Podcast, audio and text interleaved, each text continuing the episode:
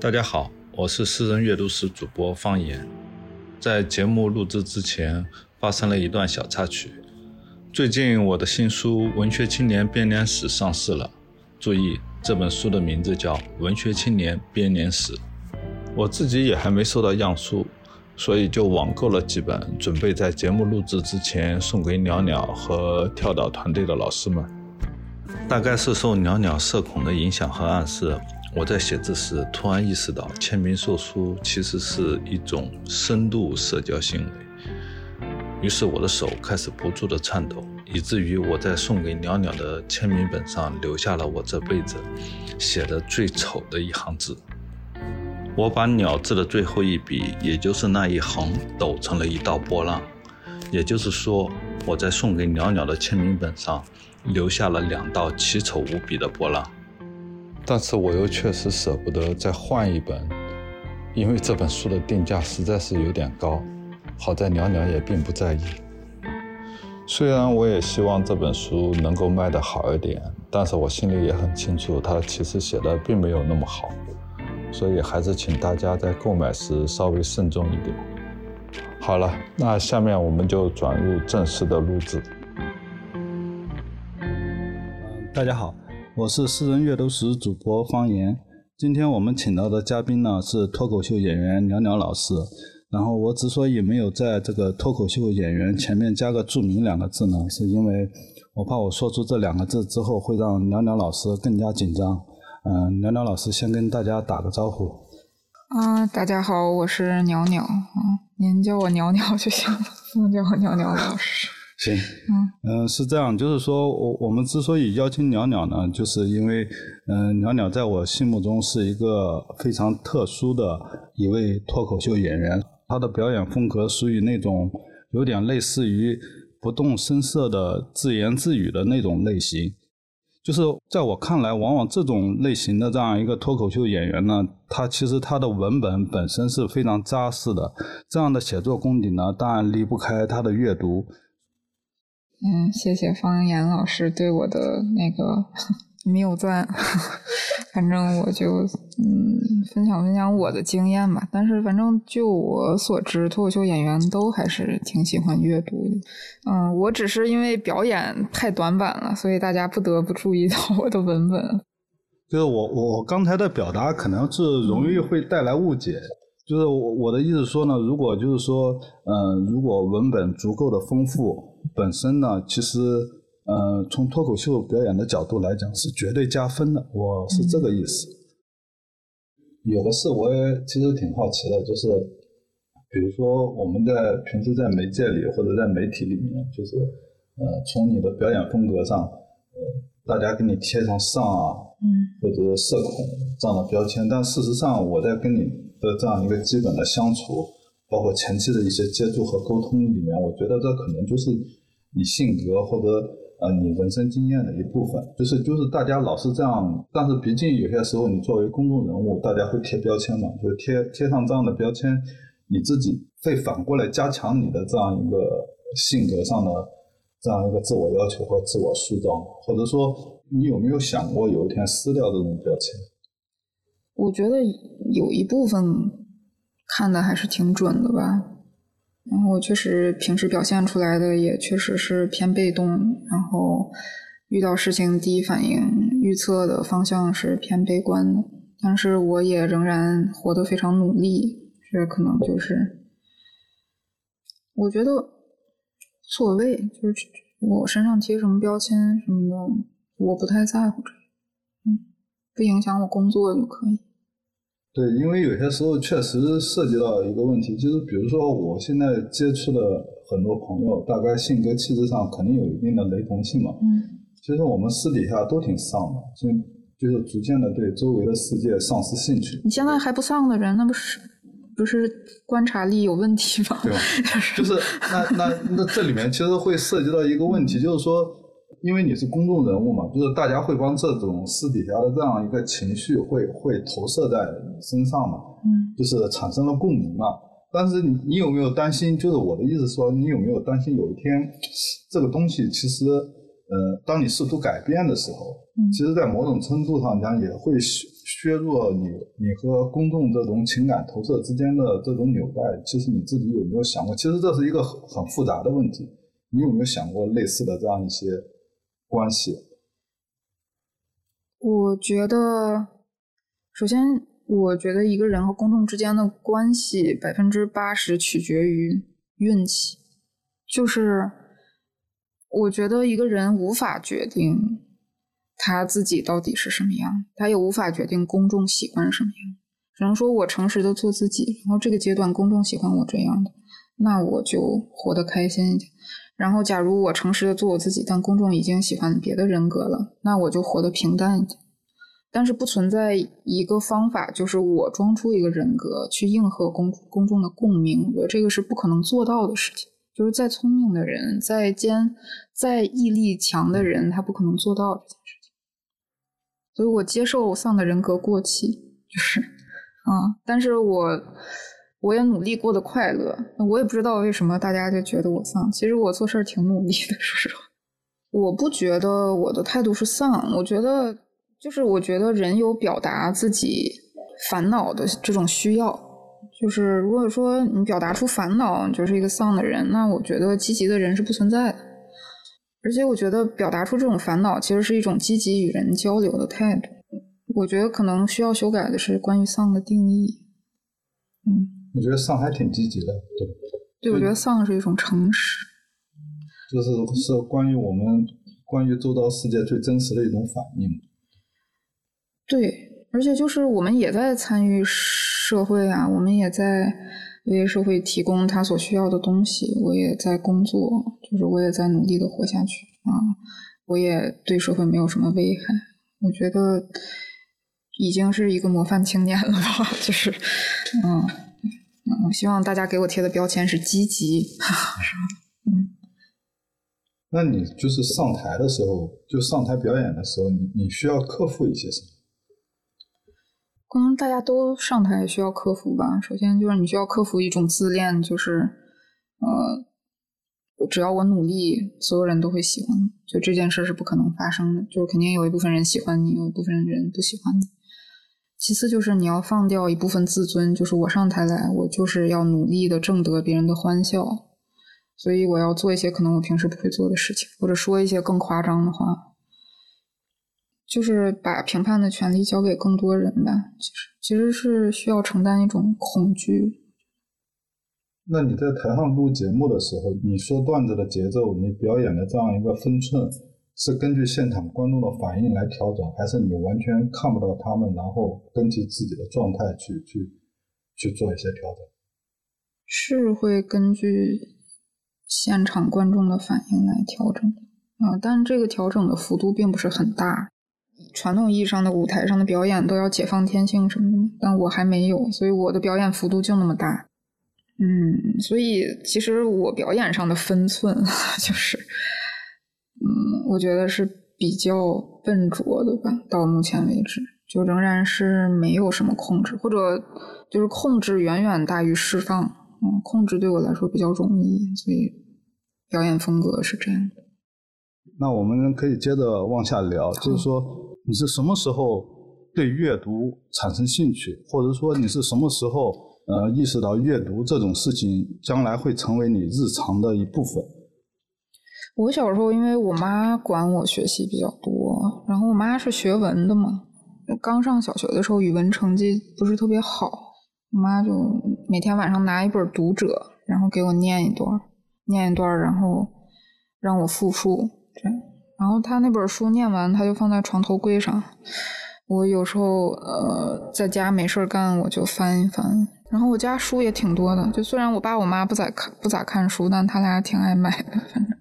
然后，而且我们那时候没有短视频啊，没有手机，所以我们学习之余暗度陈仓的活动就只有看课外书，就把卷子下面放着杂志，什么小说啊啥的，这就是我们的娱乐活动。你放的最多的杂志是啥？老夫子。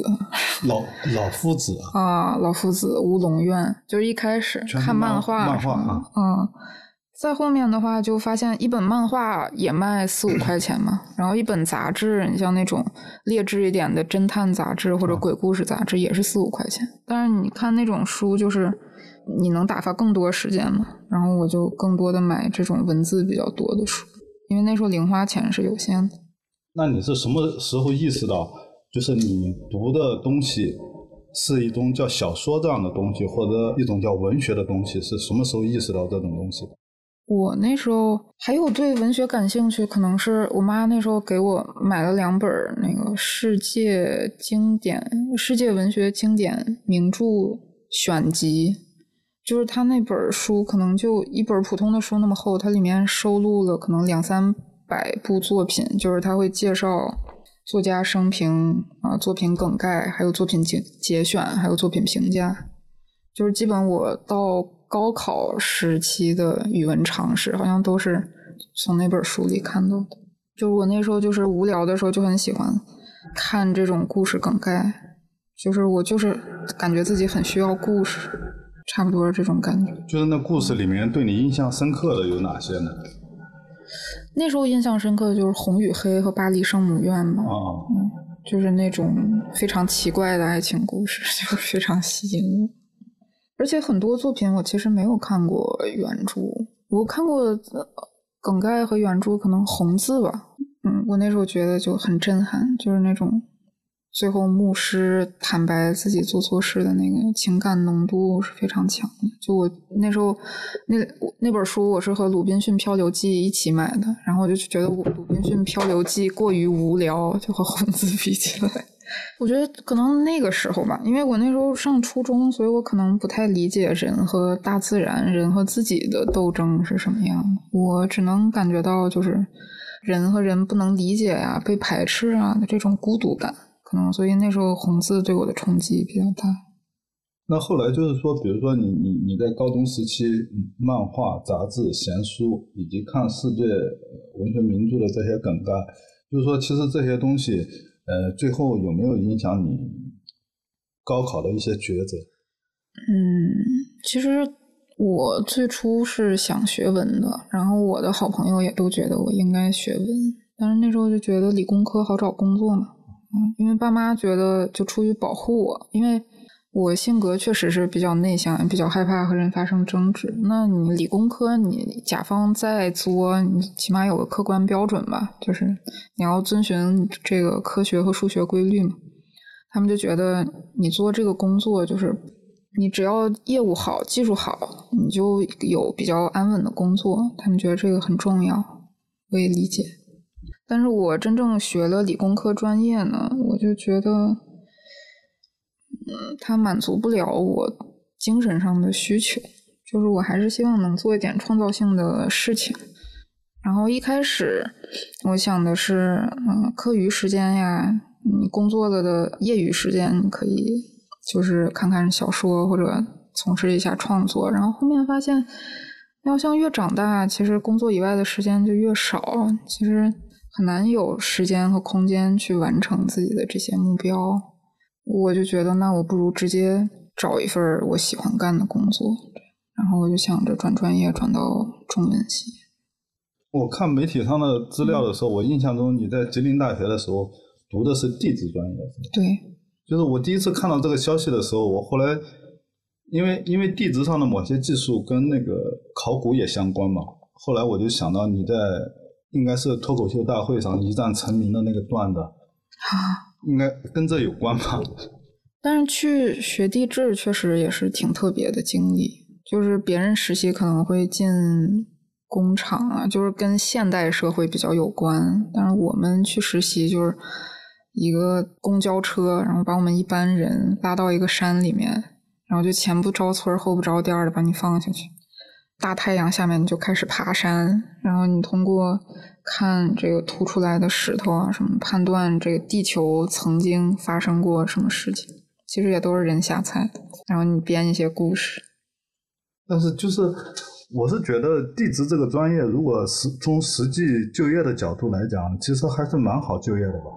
嗯，对男生来说可能比较好就业。像我们那届，我是一五年毕业的嘛，嗯，我们那时候就是它是一个默认的状况，就是女生要读到研究生才能和本科学历的男生进一样的单位。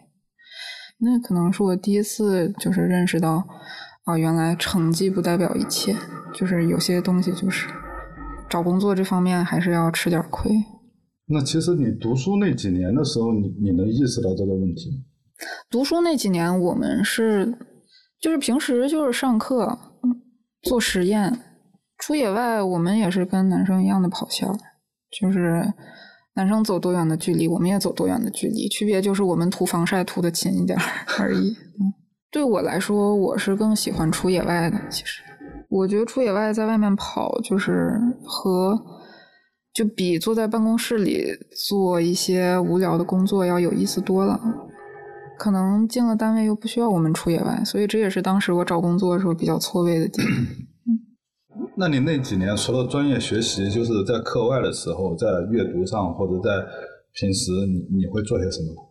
嗯，平时其实就是在宿舍里看看看看剧什么的，要么就去图书馆看看小说。我大二还想转专业去心理学来着。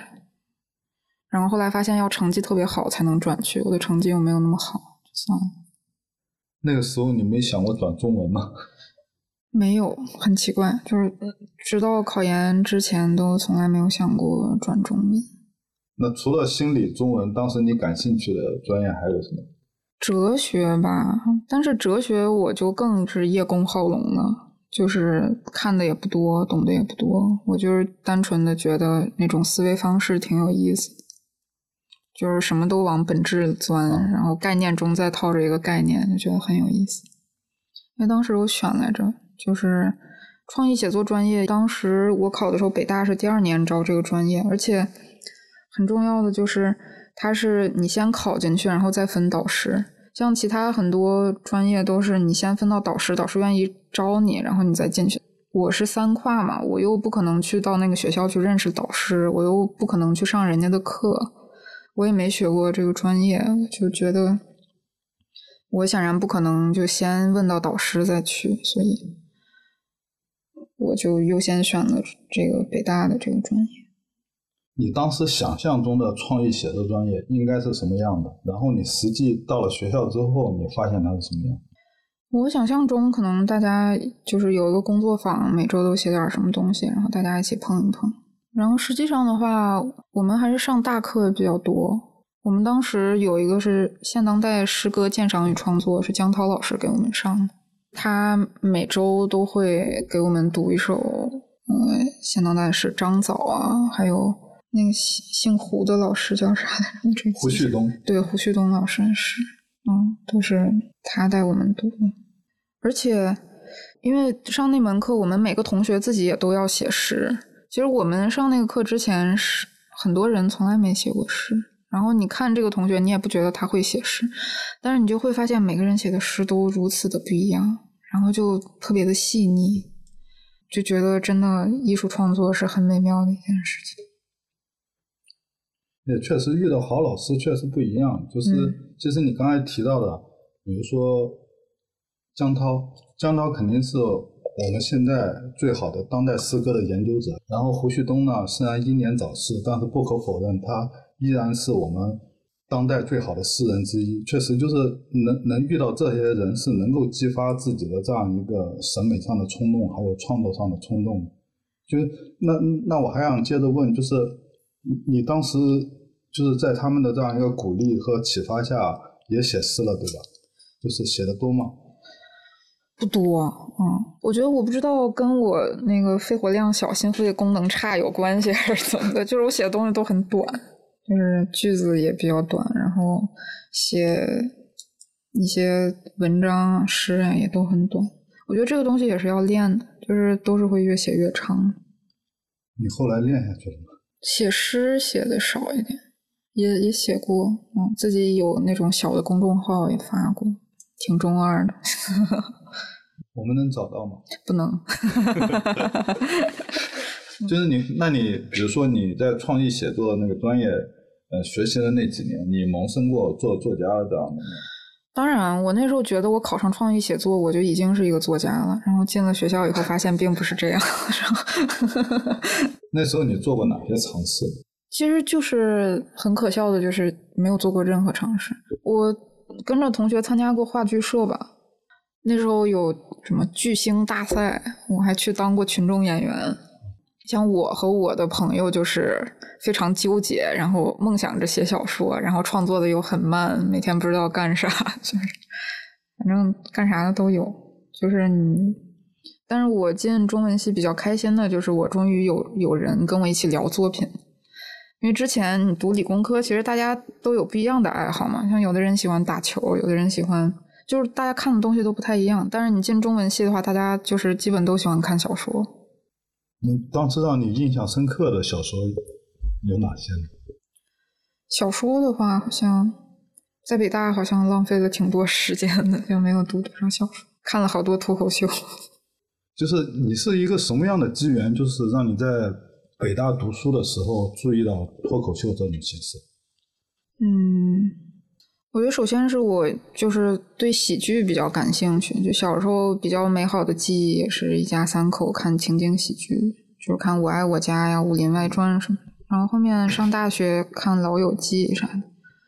情景剧看多了，你就想看点更冷门的，就看周六夜现场。周六夜现场每期前面又有那个独白，就是那个脱口秀的环节，你就找一些脱口秀专场来看，然后你就感觉那个喜剧浓度吧，就是它那个前提的浓度是越来越高的，就喜欢。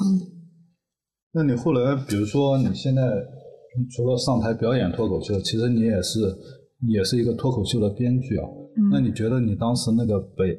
北大的创意写作的受教育的经历，跟你后来从事这种编剧写作之间的关系大吗？我觉得可能是跟我能找到这份工作关系比较大。就是可能，嗯，当时效果招人，他可能想招很多就是不一样的人。那可能我有这个学历，他可能更愿意招我。当然，对我来说，可能这种文字训练训练出一种比较简洁的语言的感觉吧。就是你对文字有个基本的判断。呃，其实在我看来，那个脱口秀的编剧工作嘛，它也是一种写作。你自己有没有做过定义或者区别？就是这种写作和我们接受的那种文学史训练或者文学创作的这种写作之间的比较大的差别在哪里？我从来没想过把脱口秀的创作和文学史什么的在一起比较。我觉得脱口秀就是很简单，它就是你看到啥你就说出来。就是那你说抖音脚本写作和那个文学史创作有什么关系吗？我觉得没啥关系。就是我觉得脱口秀就是只不过大家现在就是都喜欢看的一种题材，所以可能大家就觉得啊这东西挺好的。可能这热度过去了，也就能大家觉得也就那么回事儿。可能现在还比较新鲜吧。你的意思是说，就这种写作对你来说比较容易，还是你觉得它本身没有什么过高这样一个技术门槛之类的？对，我觉得它技术门槛很低。我觉得它是通俗文化的一部分。但是你不觉得在这个时代，其实有时候让人发笑挺难的吗？我觉得不难，就是把实话说出来就 就可以。嗯，突然让我无话可说。我觉得文学创作比较难，因为文学创作你要坚持很久，就是你要在零反馈的情况下坚持很久，你要对自我有非常确定的，或者就像跑马拉松一样。我觉得讲脱口秀、写脱口秀的文稿就像玩杂技一样，就是你可能玩的好了，突然就有很多人关注你。但是它和跑马拉松是两件事情。我个人的话，我更敬重跑马拉松的人。那你就是在读研究生期间，你接触到脱口秀这种事情，你能举一两个例子吗？我觉得就是在 B 站上看翻译大佬们翻译的专场，那时候看古大白话翻译的《囧司图每日秀》，还有就是马克思佩恩翻译的很多。专场啊，那时候看克里斯洛克啊、路易 C K 就觉得很震撼，还有黄阿丽，就首先是这个艺术形式是如此的简单，就一个人拿着一个话筒就行。其次就是他说的话题非常的广泛，非常的细腻，嗯，而他的角度又如此的刁钻。就有时候看书，你其实也未找到那种感觉，就是哦，这个人是这么理解这个事情。但是脱口秀的话，就是这种信息的密度非常高，所以那时候就是我看的非常上瘾，经常看到半夜。囧司图我有几段反复看的，一个是他在 B 站有一个四十八分钟的他的早期专场，然后就是能大概看出来他的表演风格，然后还有就是他那时候反对一个。福克斯的节目吧，叫 Crossfire，就是他们会找两个党派的政治人物去辩论，但实际上就是利用他们的那个系统做一些很，嗯，就是为了流量去故意吵架，但不解决任何实际问题的一个节目。然后他就直接在对方的节目上跟他正面刚，然后因为这一期节目，那个节目被取消掉。就是我觉得是他是一个特别热血的人，然后他是一个极端诚实的人，就是令人非常敬佩，而且真的能够改变一些事情。囧司图是某一年什么十大最受信任的新闻人物之一，而他做的是一个脱口秀的节目，就是让人非常的热血澎湃吧。嗯，他的那个喜剧风格里面其实是呃透露的很多，就是。新闻传媒意义上的那种正义感和常识感，所以就是说，你你你很难给他单纯的当做一场喜剧秀来看。嗯，它里面还夹杂着很多新闻评述啊，还有一些就是说，嗯，不是喜剧因素的东西，而是我们称之为历史信息或者社会信息的东西。就是我我在看一些视频的时候，我也不知道他为什么帮这些东西融合的那么好。在喜笑怒骂之间，就是该传达的价值观啊，该传达的意义全部呈现出来。所以，我我自己，因为我自己不是搞喜剧的，对这一系列是一无所知的。但是我有时候会在琢磨，他怎么做到这么完美的融合在一起呢？他呃，每日秀的最后一期吧，他做了一个就是那种一镜到底，然后主 在他们办公室逛了一圈儿。然后你就会发现这个节目有如此多的人，就是是一个很大的团队。最搞笑的是，有两三个人是专门负责看那个福克斯新闻的，然后他们就是都流下了血泪，就是非常可怜。就是等于是一个新闻团队在背后支撑的囧事图嘛？对。就是你想过那个，你帮路易 C K 啊，嗯，和其他一些呃脱口秀演员比较过吗？就是，其实路易 C K 好像我后来遇到一些九零后的小伙伴，好像他们对他都特别着迷。就是这个着迷的点是什么？我觉得也是诚实吧。首先是路易不容易，就是他是一个风格很强的剧，他就是我就是很失败，然后我在生活的所有细节里都非常失败。我带女儿出去玩，然后我拉肚子，然后我就特别丢脸，就是这种事儿他都拍出来。就是人有听实话的需要，所以人们会喜欢他。我最近看了好多类似他的专场嘛，嗯，呃，我在反思我为什么特别喜欢他，嗯，呃，就是我们现在就是这个虚无主义的情绪啊，其实基本上可能是一种世界性的，就年轻人普遍对周遭的世界产生了一种那种虚无幻灭的感觉。然后我在看路易 C K 的这些专场的时候。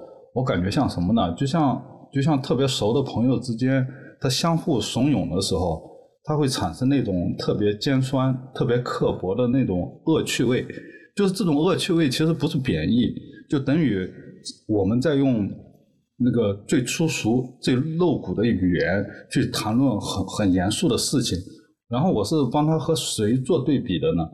我老是在想，我以前看那个乔治卡林的。那个状态，就是乔治卡林可能更像上一辈的人，就是你感觉他是一个那种，嗯，读过万卷书，行行过万里路的那种特别严肃、特别倔的那种老头。然后你听他的专场的时候呢，你知道他表述的很幽默，然后你也知道他很多讽刺非常到位。但是你看他的专场的时候，你不会就是说哈哈大笑。就是我看乔治卡林的时候，我很少会哈哈大笑，因为他他的信息密度，他的那个骨子里透出来的那种严肃的态度，嗯，是是会让你想去捕捉他那个言语中间的信息量的。然后我这就是我为什么我就觉得有些时候。乔治卡林离我们有有有那么一点点距离，但是路易 C K 呢，他表达了我们的心声，他跟我们之间是没有距离感的，我是这种感觉。嗯，我我刚又想到，就您提乔治卡林和路易 C K，我觉得，嗯，我喜欢看他们，还有一点就是我可能在寻找一种经验，就是因为他们岁数比我大。然后他们也有家庭有孩子，然后他们也经历了人生的高峰低谷，然后他们是怎么看待这个世界的？然后我会觉得，如果我能向他们学习到一些态度或者方法的话，对我的人生是有帮助的。嗯，所以我也这也是为什么我喜欢看他们。呃，路易 C K 的语言其实不算特别粗俗啊，其实脱口秀的领域比他粗俗的人。太多了，就是如果您看 Jim Jefferies 的话，他的语言会更更野性一些。Louis C.K. 我觉得他是气质比较阴柔的，让你觉得他的攻击性其实没有那么强。但是我我我是在想什么呢？就比如说，嗯，乔治卡林，其实你能感觉到他骨子里的那种精英范儿，你感觉到这一刻起呢，你就会帮距离拉开。但是呢，呃，路易 C K 呢是那种鼓励你，你可以跟我在一块放纵，然后我们一起沉浸在一个呃狂欢里面。但是我还是觉得路易 C K 更有攻击性。就是我为什么这样讲呢？路易 C K 的那种攻击性呢是拉你入伙，我一下帮你击中，然后你给我，我们就变成一伙的了，然后我们一起玩。然后我们沉浸在我们就像狐朋狗友之间制造的那种特别让你沉溺的那种氛围。乔治卡林呢，就是他那个攻击性，他一攻击你，你就会发现原来我们可能是两个层面上的人。然后我的弱点被你集中了，那现在我就乖乖的在听你继续讲下去。但是距离感是始终存在的，我是这样区分的。啊，对，其实也有一些这样的感觉。路易 C K，我觉得。我觉得这也是他技术上很强的地方，就是他讲他的观点的时候，会把反对他的人的观点也讲出来，然后把他也拉进来。就他在哪个专场，一个四面台的，Oh my God 的那个专场的后面，他就想，他就讲没有什么是没有什么道德是绝对的，大概是这个观点。他就说，奴隶制当然是不对的，但是奴隶制能诞生最完美的产品。我觉得脱口秀最奇妙的地方就是，你有的时候看完一个专场，你的价值观是真的会改变的。就是你对某项事情的宽容度，可能立刻就放宽了。对，这就像那个，嗯，据说啊，我也不知道这是不是真的。反正丹尼尔·斯洛斯他自己是讲过，他讲过很多专场之后，直接拆弹了，拆散了一对又一对的情侣。啊，他拼图那个段子对吧？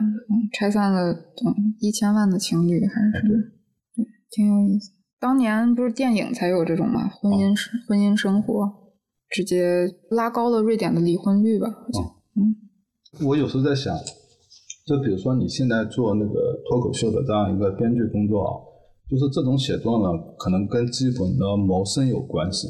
就是，那你其实有没有那种更让你有成就感和表达欲的写作？就是你有没有进行过一些类似的尝试呢？嗯，首先我写的东西别人愿意花钱来买、花钱来看，做脱口秀就是现在我唯一的一个，我做这个也特别有动力。就是，嗯，这是我第一次觉得我想的东西是有用的，能卖得出去。其他的我还暂时没有进行很系统的尝试。但是你要说有表达欲的时候，会不会写东西？会，我，会写一些日记，在非常生气的时候，因为你也没办法跟别人说，你跟别人说，别人不会理解。写写日记，发泄出来，你就脑子里不会再转这个事儿。那你私下里尝试过那些就是呃可以公开分享的那些写作类型，你尝试过？少吧。就怕写不好嘛，就比较少写。啊，之前写刚写了三个月的专栏吧，就一篇两三千字的样子。那现在只发表了一篇，在时尚芭莎。那行，那我们到时候找来看。也别了，就就是一些，就是我们知道，就是最近几年你也越来越火，工作也越来越多。你平时还还有哪些通过还有时间阅读吗？或者培养自己以前的一些阅读上的兴趣？有，我要是坐飞机实在睡不着，我就会读读书。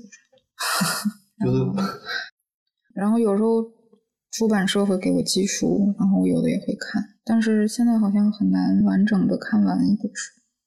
就是因为工作要断断续续的才能完成。嗯。就是能完整看完的，基本都是电子书。希望以后出版社的编辑老师可以直接给我寄电子书。那 那他们担心版权问题。嗯。那你最近几年，就是说有没有让你印象比较深刻的一些阅读？印象比较深刻的阅读，我最近读完的是萨利鲁尼的《美丽的时间在哪里》。然后过年的话。读了鲁迅全集里面的第一本，就是《粉》，嗯，就觉得挺有意思，因为就发现鲁迅是一个特别喜欢讲道理的人，就是而且他就很淘气，就有人跟他说：“你每次讽，你每天都讽刺国民，你怎么不去讽刺军阀？”什么？鲁迅就反驳这个观点，说这些人真的狡猾，想借刀杀人，什么的，觉得很好笑。对你说鲁迅很调皮，这个是我刚才脑子里就在反映这个调皮怎么来理解。我倒是觉得这倒是一个我们重新读李鲁迅的理由嘛，就是我们可以不给他看那么严肃，但是你你用调皮这个关键词介入倒是很有意思的一件事。嗯。然后关关关于鲁迅，你你还能感觉到一些什么？我感觉到他很有耐心。因为他写了好多年杂文呀，我觉得肯定有一些道理是他反反复复在讲的。就是像脱口秀演员里有一个人叫 Stan Hope，然后他就是一边抽烟一边喝酒一边讲专场的一个演员，就是他越讲越绝望，他就是他就讲到一个段子，就说就我讲脱口秀越讲越觉得我我做这个事情没有意义，就是你经常看新闻就觉得这个事情我十年前就在舞台上解决了呀，为什么现在还在发生这种事情？嗯，我就觉得鲁迅可能也有这个感觉，但他就是非常有耐心，把同样的道理反复讲很多遍，每一件事情出来他都重新讲一遍。对你讲鲁迅的时候，我又想到一些事情。其实我们，我和你有一个共同的经历，就是我们曾经就是每天都在接受这种文学史教育嘛。你回回过头来想想，你觉得这种文学史教育，你感到过厌烦吗？我没有受过什么文学史教育，其实我其实你你你在做创意写作的时候，应该有这方面的课程。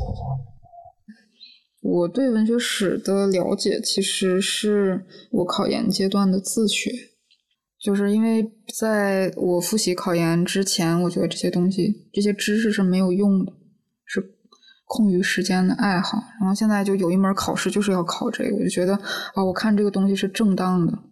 是有理由的，我有理由把它看得特别好，我就很激动。其实就是我每天复习考研最开心的就是复习文学史，然后根据文学史，然后读那个原点的节选。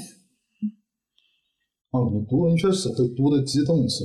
对，因为当时我就觉得，我要是不考研的话，我就要做那个记职类的工作了，那我。就没有系统的学习这个知识的时间了嘛，然后我就把那三四个月当成我人生最后一次系统学习文学的时间，然后我就那段时间都很开心。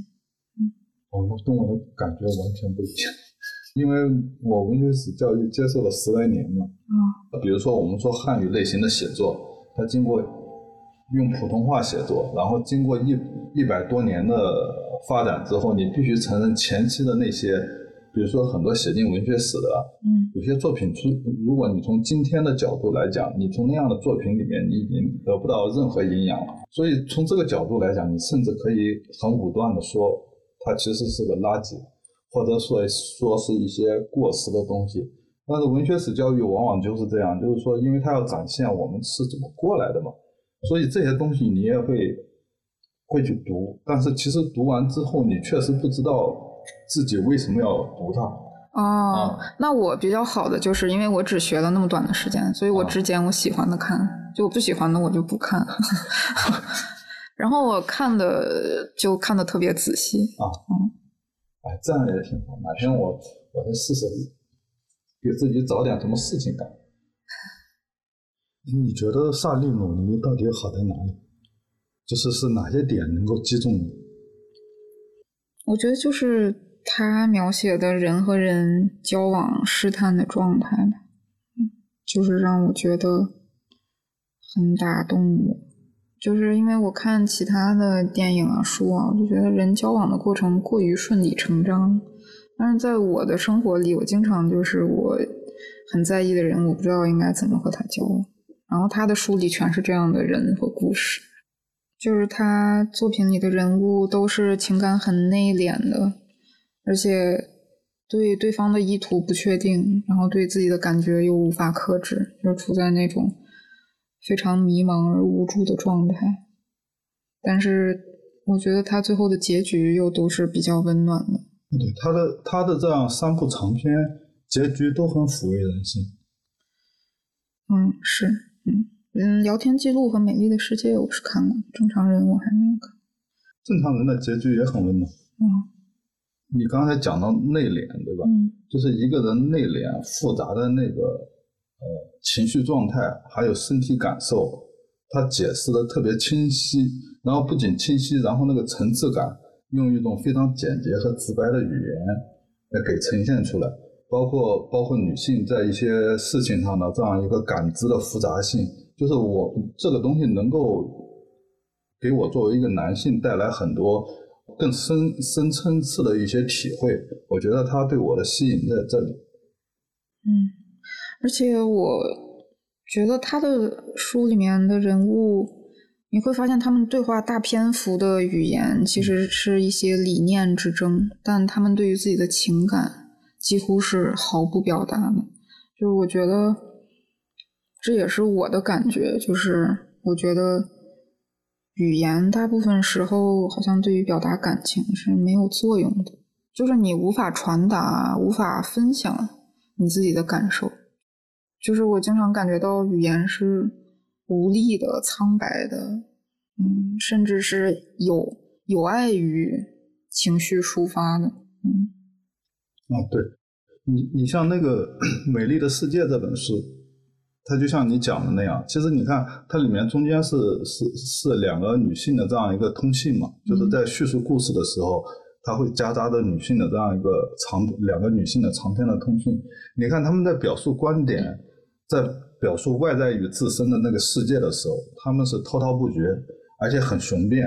但是，一旦你看他们涉及到用电邮在传达相互的感情的时候，你会发现又是欲言又止，或者夹杂着种种误解，就开始说不清楚了。对。对。但是，你有没有想过，就是你你在看鲁尼的时候，有没有哪些地方你觉得不满意，或者你觉得是有瑕疵的地方？我个人的感觉的话，我觉得《美丽的世界》写的太像剧本了，就是我很直观的感受，因为它只写外在的表现，啊，只写人物的动作，它不写人物的心理，啊，然后包括有一些视角，能明显感觉好像一个镜头一样，就是他靠在他的脖子旁边说了一句别人听不到的话，就是我读小说，我的预期还是会更深入一些，嗯，我觉得聊天记录可能写的。更微妙，嗯，但是美丽的世界我也很喜欢，就是那种，嗯，女性之间微妙的感情，还有他们选择不同的对象，然后不同的交往方式，那种冒犯中又有亲近的那种感受，我都觉得是很有趣的。鲁尼在他现在是一个世界性的作家嘛，就是说他引起了呃。世界范围内那么多青年的这样一个共鸣嘛，甚至有很多年纪大的也比较喜欢鲁你想过其中的原因在哪里？我因为我看的书太少了，我不好说，因为我没有看过其他书，我不知道为什么其他书不流行，这本流行，就是因为这本太流行，所以我只看过它，所以有点嗯。那我自己的话，我就是觉得它和我有共鸣，就是尤其聊天记录，就是你现在和人交流就是这样的，就是你见面说不了几句话，然后在手机上疯狂聊天，然后见面又不知道该怎么说，就是 那种感觉非常真实。因为我最近就在琢磨鲁尼的问题。嗯，我我我其实是我刚才之所以这样问你，其实是因为我不知道我怎么评价他。就是我必须承认他击中我的部分，就是她是一个女作家嘛，在我看来，她把女性不管是在情绪上，还是人际交往上，还是身体上的那些复杂的感受，用用一种很很清晰直接的方式。来呈现给我了，然后我觉得我在这一方面是对我有触动的，但是在另一方面呢，我我会觉得就是说，它可能里面掺杂着了现在我们当今这些世界流行的这样一些元素，比如说社交媒体，嗯，摇滚乐，还有还有我们在世界范围内共同感兴趣的这样一些事件或者话题，但是事实上我不觉得，呃，这些人物的言行。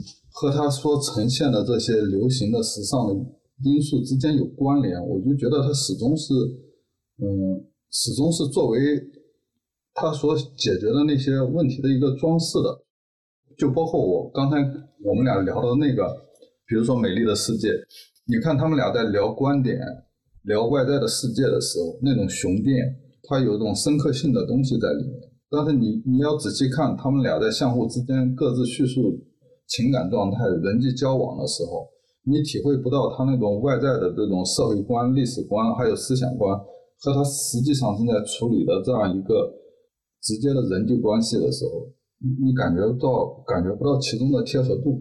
这也是就是为什么我我我不知道如何评价你的原因。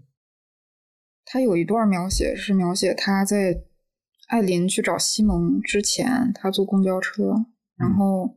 他看一会儿手机，手机上有什么信息，然后有什么人下了公交车，然后他把视线转回到手机屏幕，然后他看一看街道，就是那一段的描写是让我觉得非常有真实感的。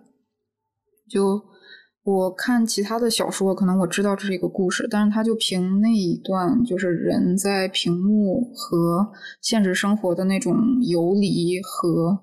扫视吧，就是让我觉得这就是我自己的生活，就是我觉得，嗯，它就是很真实呀。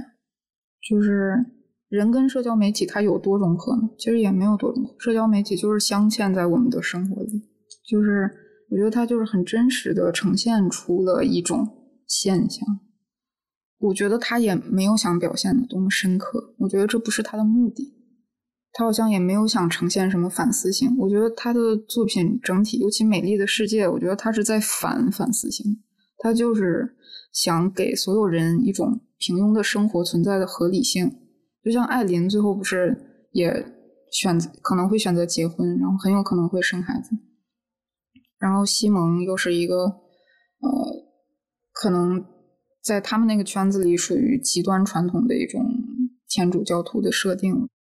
就对，就是如果你你从聊天记录跳到美丽的世界，确实，嗯，确实你能看到一种相对保守的这样一个价值观又回来了。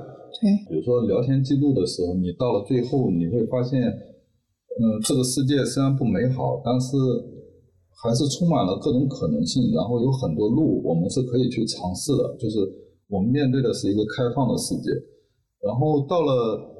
到了那美丽的世界之后，我读到最后，我就觉得，嗯，难道我们要那么早的重新退回到那种安稳自我的小世界里面去吗？这是让我始终耿耿于怀的一个事情。因为，因为就是我后来在想，其实我们现在之所以有时候还需要小说，就是我觉得它的鼓励。很重要，就是我是觉得《美丽的世界》的结局，它没有鼓励到我。尽管我知道它是一个很很温暖、很抚慰人心的这样一个结局，但是它没有鼓励到我。它让我觉得最后所有的事情只剩下一种结局，哪怕这个结局是挺美好。其实我觉得，在他们的那个语境里，可能当超出常规是某种常规的时候，他在说符合常规，其实也是一种幸福。我觉得他的观点可能是反他们那个语境的，在他们那个语境可能是比较反叛。像我们的话，可能就会觉得这个价值观过于传统，因为我们当下的语境就是很传统，所以我们需要一些跳脱传统的作品。嗯，像我自己的话，我自己在网上关注的，其实也是一些呃偏理念争论的东西，所以我看这个小说的时候，我感觉到的是很治愈，就是呃。就是好像这个作品在告诉我，就不管你的理念是怎么样的啊，你仍然可以活的世俗意义上比较平稳，就是这也是可以幸福的。因为我觉得我自己经常感觉到一种矛盾，就是我要，我觉得是因为我在成长过程中价值观受到了一些冲击，就是我要活得先进吗？还是我要活得传统？就是。嗯，像鲁尼的话，他的作品就是这一部很先进，那一部很传统。然后我的感觉就是，哦，怎么样都可以，就是对我来说，其实一种疗愈。对，这可能真的跟某每个人的自身的成长经历有关系。像你想，我我我从小长大一直在鼓励过的一种传统的生活。然后呢，如果我在小说里看到那种挣扎过一会。一番之后，还回到那种传统的这样一个结局，我会觉得，我会觉得受不了。嗯，那你最近两年有没有看过一些什么电影，想跟大家分享一下？我喜欢《钢琴课》吧，嗯，就是女主凭这个，她不会说话，然后她只会弹钢琴，然后她就是通过弹钢琴来表达情绪，就是一个很细腻的电影。这导演也是全智力的导演，然后是个女导演，就是对这种不太通过语言来表达情绪的电影，我就特别喜欢。因为平时接触太多语言了，就是我对语言已经就是够够的了。就是我觉得语言有时候是很虚伪，其实很多潜台词你通过语言根本就无法表达。然后它是一种装饰，它是一种自我标榜的方法。我喜欢看一些更就是。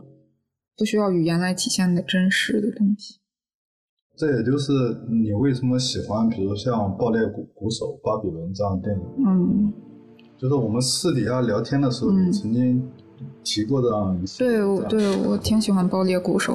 嗯，我还是有共鸣的吧，就是那个男男主他说谈恋爱影响我当最优秀的鼓手啊，就是我有一个阶段也是那么想。我就觉得我的人生目标就是这个，然后其他所有事情都耽误我完成这个目标。然后我做一切其他放松的事情的时候都非常不耐烦。就我和朋友逛街的时候，我也就觉得，你为什么能没有目标就去逛街呢？你不无聊吗？你的人生没有目标吗？就是那种感觉，就是其实是脱离日常生活，然后你活在某种幻想里，你就觉得。日常生活耽误我伟大，你知道吗？就是那种一个人极端自恋的时候就会那么想。这个情绪是我这一两年才解决的。